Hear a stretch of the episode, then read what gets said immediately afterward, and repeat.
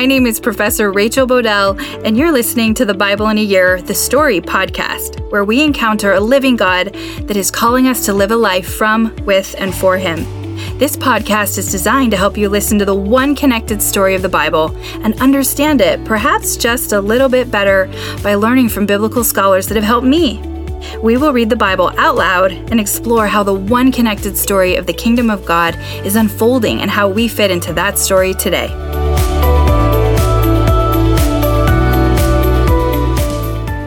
This is day 56, and I'm reading from the NIV version of the Bible, Numbers 4, Deuteronomy 4, and Psalm 88.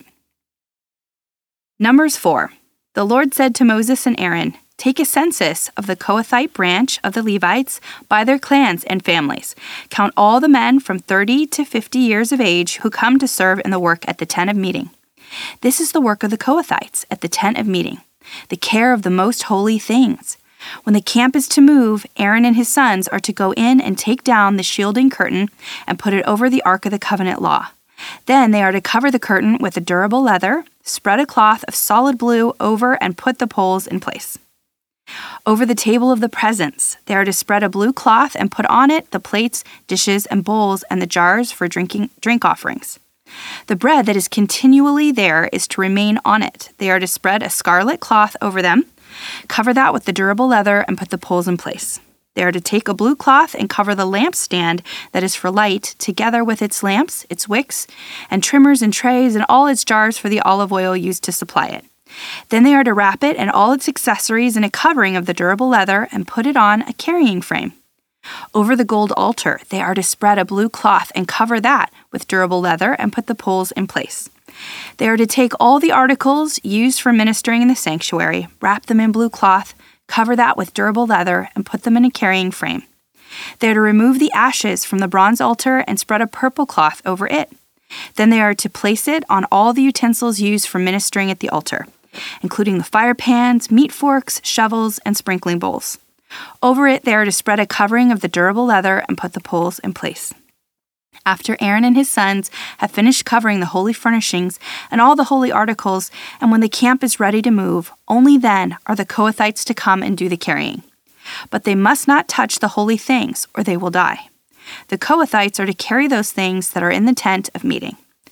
Eleazar, son of Aaron, the priest, is to have charge of the oil for the light, the fragrant incense, the regular grain offering, and the anointing oil. He is to be in charge of the entire tabernacle and everything in it, including its holy furnishings and articles. The Lord said to Moses and Aaron, See that the Kohathite tribal clans are not destroyed from among the Levites, so that they may live and not die when they come near the most holy things. Do this for them. Aaron and his sons are to go into the sanctuary and assign to each man his work and what he is to carry. But the Kohathites must not go in to look at the holy things, even for a moment, or they will die. The Lord said to Moses, Take a census also of the Gershonites by their families and clans. Count all the men from 30 to 50 years of age who come to serve in the work at the tent of meeting. This is the service of the Gershonite clan in their carrying and their other work. They are to carry the curtain of the tabernacle, that is, the tent of meeting, its coverings, and its outer covering of durable leather, the curtain for the entrance to the tent of meeting, the curtain of the courtyard surrounding the tabernacle altar, the curtain for the entrance to the courtyard, the ropes, and all the equipment used in the service of the tent. The Gershonites are to do all that needs to be done with these things. All their service, whether carrying or doing other work, is to be done under the direction of Aaron and his sons. You shall assign to them as their responsibility all they are to carry. This is the service of the Gershonite clan at the tent of meeting. Their duties are to be under the direction of Ithamar, son of Aaron, the priest. Count the Merarites by their clans and families. Count all the men from 30 to 50 years of age who come to serve in the work at the tent of meeting. As part of all their service at the tent, they are to carry the frames of the tabernacle, its crossbars, posts, and bases, as well as the posts of the surrounding courtyard with their bases, tent pegs, ropes, all their equipment, and everything related to their use. Assign to each man the specific things he is to carry. This is the service of the Merarite clans as they work at the tent of meeting under the direction of Ithamar, son of Aaron, the priest. Moses, Aaron, and the leaders of the community counted the Kohathites by their clans and families. All the men from 30 to 50 years of age who came to serve in the work at the tent of meeting, counted by clans, were 2,750. This was the total of all those in Kohathite clan who served at the tent of meeting. Moses and Aaron counted them according to the Lord's commands through Moses. The Gershonites were counted by their clans and families. All the men from 30 to 50 years of age who came to serve in the work at the tent of meeting, counted by their clans and families, were 2,630. This was the total of those in the Gershonite clan who served at the tent of meeting. Moses and Aaron counted them according to the Lord's command. The Merarites were counted by their clans and families. All the men from 30 to 50 years of age who came to serve in the work of the tent of meeting, counted by their clans, were 3,200. This was the total of those in the Merarite clans. Moses and Aaron counted them according to the Lord's command through Moses. So Moses, Aaron, and the leaders of Israel counted all the Levites by their clans and families. All the men from 30 to 50 years of age who came to do the work of serving and carrying the tent of meeting numbered 8,580. At the Lord's command through Moses, each was assigned his work and told what to carry. Thus they were counted as the Lord commanded Moses. Deuteronomy 4. Now, Israel, hear the decrees and laws I am about to teach you. Follow them so that you may live and may go in and take possession of the land the Lord, the God of your ancestors, is giving you. Do not add to what I command you, and do not subtract from it, but keep the commands of the Lord your God that I give you.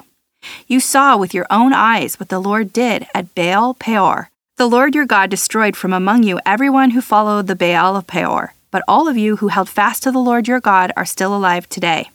See, I have taught you decrees and laws as the Lord my God commanded me, so that you may follow them in the land you are entering to take possession of it. Observe them carefully, for this will show your wisdom and understanding to the nations, who will hear about all these decrees and say, Surely this great nation is wise and understanding people. What other nation is so great as to have their gods near them the way the Lord our God is near us whenever we pray to him? And what other nation is so great as to have such righteous decrees and laws as this body of laws I am setting before you today? Only be careful and watch yourselves closely so that you do not forget the things your eyes have seen or let them fade from your heart as long as you live. Teach them to your children and to their children after them. Remember the day you stood before the Lord your God at Horeb when he said to me, Assemble the people before me to hear my word so that they may learn to revere me as long as they live in the land and may teach them to their children. You came near and stood at the foot of the mountain, while it blazed with fire to the very heavens, with black clouds and deep darkness. Then the Lord spoke to you out of the fire. You heard the sound of words, but saw no form. There was only a voice. He declared to you his covenant, the Ten Commandments, which he commanded you to follow, and then wrote them on two stone tablets. And the Lord directed me at that time to teach you the decrees and laws you are to follow in the land that you are crossing the Jordan to possess. You saw no form of any kind the day the Lord spoke to you at Horeb out of the fire.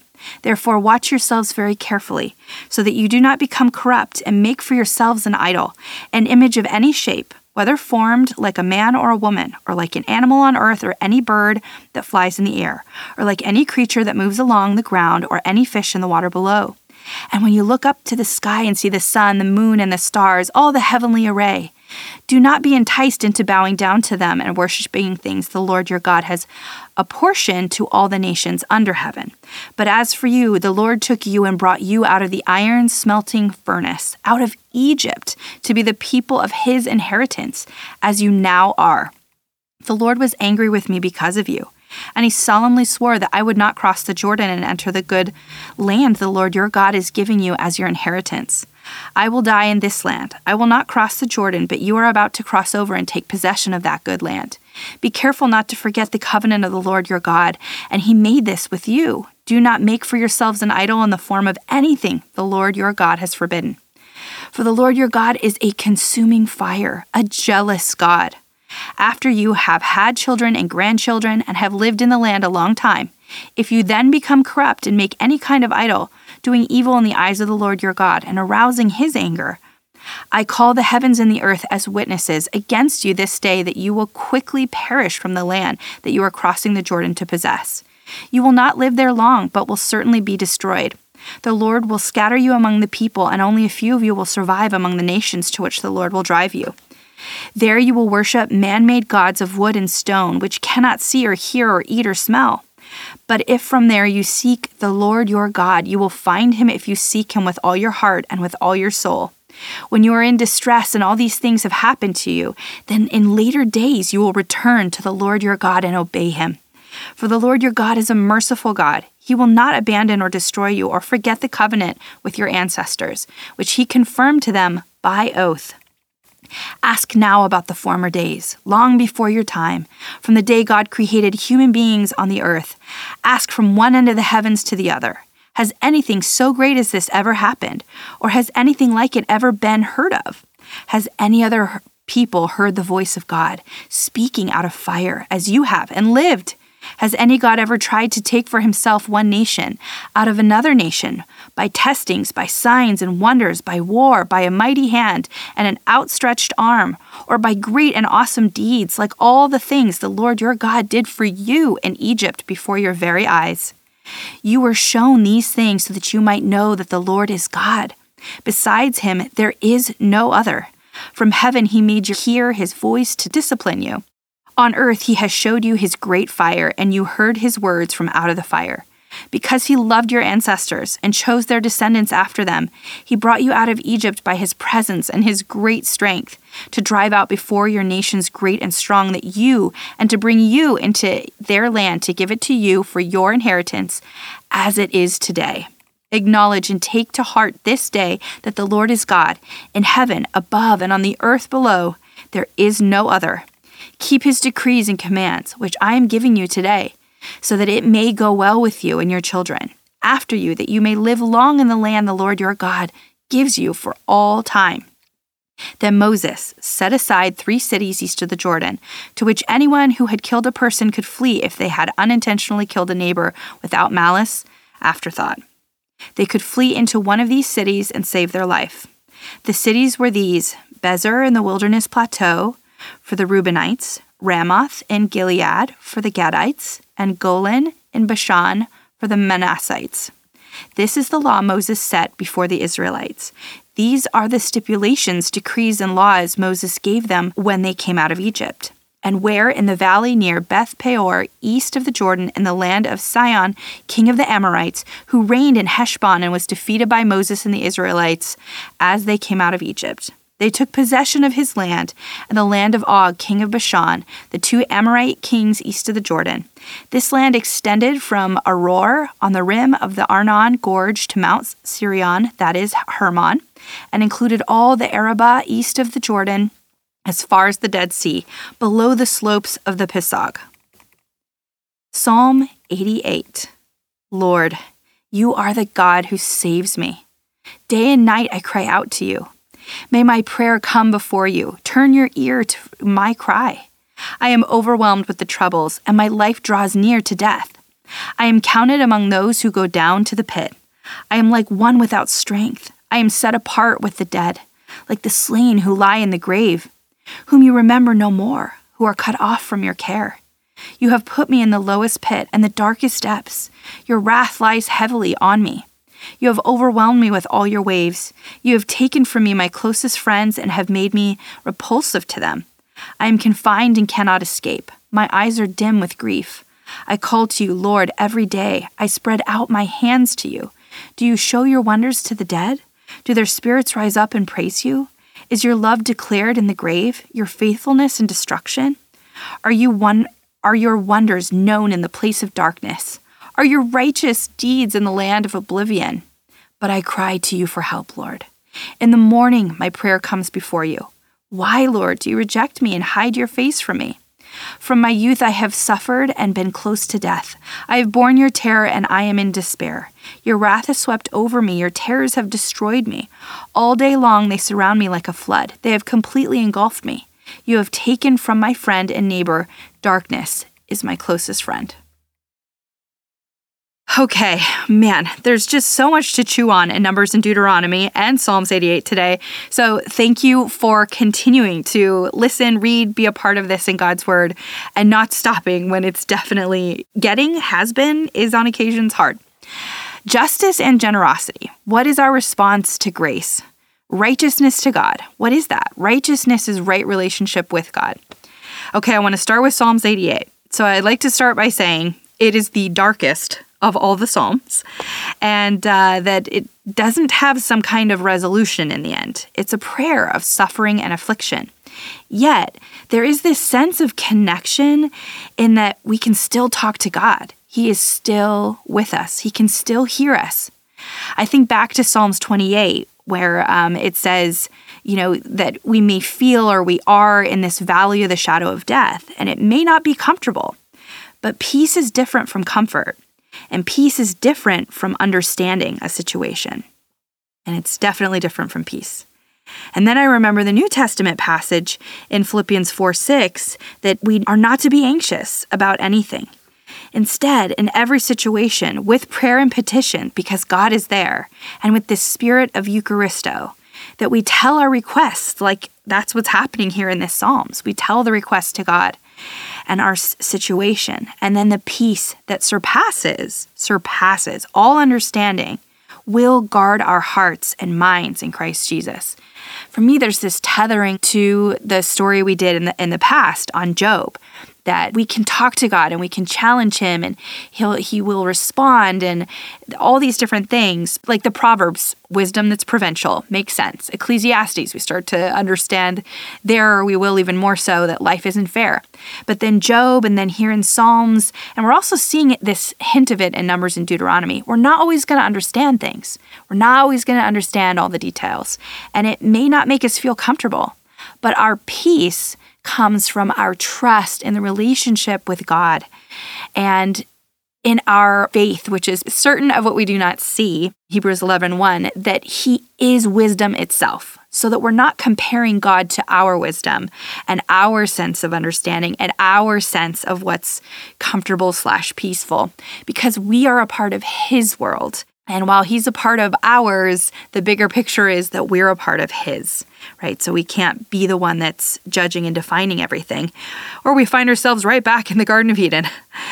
Okay, so in Numbers 4, we read the last part of the organization of the encampment. They're still at Mount Sinai, and the role of the Levitical priests in the setting up and tearing down and transferring of the tabernacle and the tent of meetings and all the things that go along with that. And remember, Moses, Aaron, Miriam, their families, they're all from the tribe of Levi, Jacob and Leah's third son.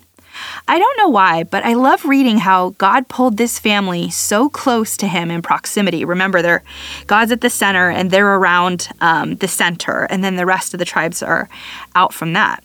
So they're close to Him in proximity, and the incredible portion of power and authority He gave them to care for sacred space on behalf of the community.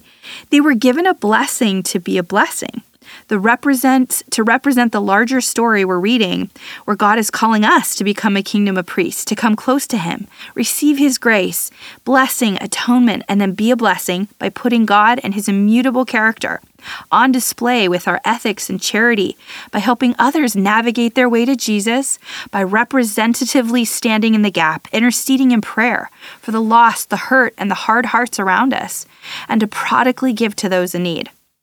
I'm reminded of who Levi was. And while I do not want to define him by like one thing, for me it's important to remember though how Levi and his brother Simeon responded with great violence back in the story with their sister. And their father Jacob reiterated that Levi and Simeon killed men in anger, and the consequences of that are articulated, if you remember, from Genesis 49, verse 5 to 7. Jacob expressly states, Let me not enter their council. Yet here, God is drawing the Levites close to himself, his story, and his rescue mission. It's another testament to me how we do not earn or deserve God's grace. We do not earn or deserve the leadership opportunities we have. God gives them to us for His purpose and calls us to respond. To me, it's actually a story with so much to say about who God is. It's so cool to me. And then we end yesterday's story at the end of Deuteronomy 3 with the shocking news that Moses would not enter the promised land. For me, maybe the point to emphasize is the echoes to the end of the creation story in Genesis 3 and 4. I feel like Genesis 3 and 4 maps directly onto Deuteronomy 3 and 4. In Genesis 3, we read about the consequences of moral defection, alienation and dislocation in the Garden of Eden from like this special place with God. And maybe in the end of Deuteronomy 3, and expanded here as we read Deuteronomy 4, is the retelling of that larger story and our story that someone has to pay the cost for moral defection. If rescue and restoration are to be made possible back into a physically close relationship with God in a special place where we dwell and abide with Him for the purpose of ruling, filling, subduing, and putting God on display, and fulfilling the role of becoming a kingdom of priests, and blessing the realm of creation God gave us, maybe Moses and the Israelites are like Adam and Eve. And like the sin of Adam and Eve, the sin of the Israelites and Moses has consequences. But like in Genesis 3:15, as God is describing the consequences, he is also telling them that he will bring a wounded victor whose heel will be striked, so that's a cost, but who will ultimately crush the head of the serpent, the adversary. And then in this story, Moses seems to be saying there's a cost to sin and he's going to pay it. For me, it resonates with this heel strike. He's not going to the promised land. But who is going to crush the head of the serpent to bring the victory? It's Joshua, or in Hebrew, Yeshua. So like in Genesis 3:15, there's this stirring of hope. And isn't it coincidental or perhaps intentional that the name Jesus is actually the Hebrew name Yeshua? and that Jesus is humanity's ultimate serpent crusher, and he will be the deliverer. So maybe there's some echoes here in this story um, going on that are, again, starting to paint this bigger picture of what Jesus is doing and what God's doing. Maybe the point is less about what Moses did as an individual like some sort of specific or completely tremendously awful sin, and more about the retelling of the larger story, where Adam and Eve were in partnership under God's leadership in the Garden of Eden. Similarly, here, the Israelites were in partnership under Moses' leadership as appointed by God, but the people keep defecting and they're going to be separated from Moses. It makes me feel a bit like I did when Adam and Eve were separated from the Garden of Eden and their close physical relationship with God, where He walked and talked to them directly. Yet, there's hope. Yeshua will deliver them, which anticipates what Jesus, or Yeshua, the Savior, will do for all of us. So the Garden of Eden and Mount Sinai are both special places where God came close to humans, and Moses is called to stay or go back there while the people depart, and Yeshua will deliver them. And honestly, there is a sense of comfort in knowing that Moses is with Jesus because of the New Testament. I love that we didn't have to just like wonder, you know, about that. For example, Matthew 17, verse 1 through 5. After six days, Jesus took with him Peter, James, and John, the brother of James, and led them up a high mountain by themselves. There he was transfigured before them. His face shone like the sun. So again, we get that radiant face, and his clothes became as white as the light. Just then there appeared before them Moses and Elijah talking with Jesus. Peter said to Jesus, Lord, it is good for us to be here. If you wish, I will put up three shelters one for you, one for Moses, and one for Elijah. While he was still speaking, a bright cloud covered them, and a voice from the cloud said, This is my son, whom I love. With him I am well pleased. Listen to him. So it's not like Moses is being separated from God, just the next chapter of the Israelites' people's story as their leader. I'm not sure Moses is being punished as much as he's playing a representative role in the story. There is a separation from the original leader, um, kind of like in Genesis, you felt that sense when we weren't with God in the Garden of Eden. And then there's this need uh, because of our moral defection for a deliverer, a savior, a crusher, right? So, Jesus, and there's this hint of Jesus, Yeshua, we're beginning to read more and more about crushing victories. Like, there's like a lot of talk already, and there's going to be more about crushing victories, which I think represents what Jesus is going to do and what God said he would do in Genesis 3:15, bring the one that crushes the serpent's head, the adversary. There also seems to be this pointed retelling of Genesis 4 7 here in Deuteronomy 4. Genesis 4 7 stated that if you do what is right, will you not be accepted? But if you do not do what is right, sin is crouching at your door. It desires to have you, but you must rule over it. Dr. Millar discusses how Deuteronomy 4 is Moses telling the Israelites about the shape of the life we are to live in a condition where God is with us, but there's this sense of urgency to act today, to respond to His grace now, to be vigilant and proactive, because God is and has over and over and over again pursued us and will and is committed to in His covenantal promises. Dr. Millar states in his Deuteronomy 4 commentary on the Gospel Coalition that here in this chapter, the pattern continues with consistency and clarity. God has acted in grace, rescuing his people and speaking directly to them. And now the shape of the response required by Israel, by us, is clear.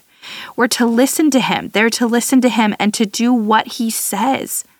And no sooner has this sort of happened than we're seeing this likelihood of them blowing this opportunity.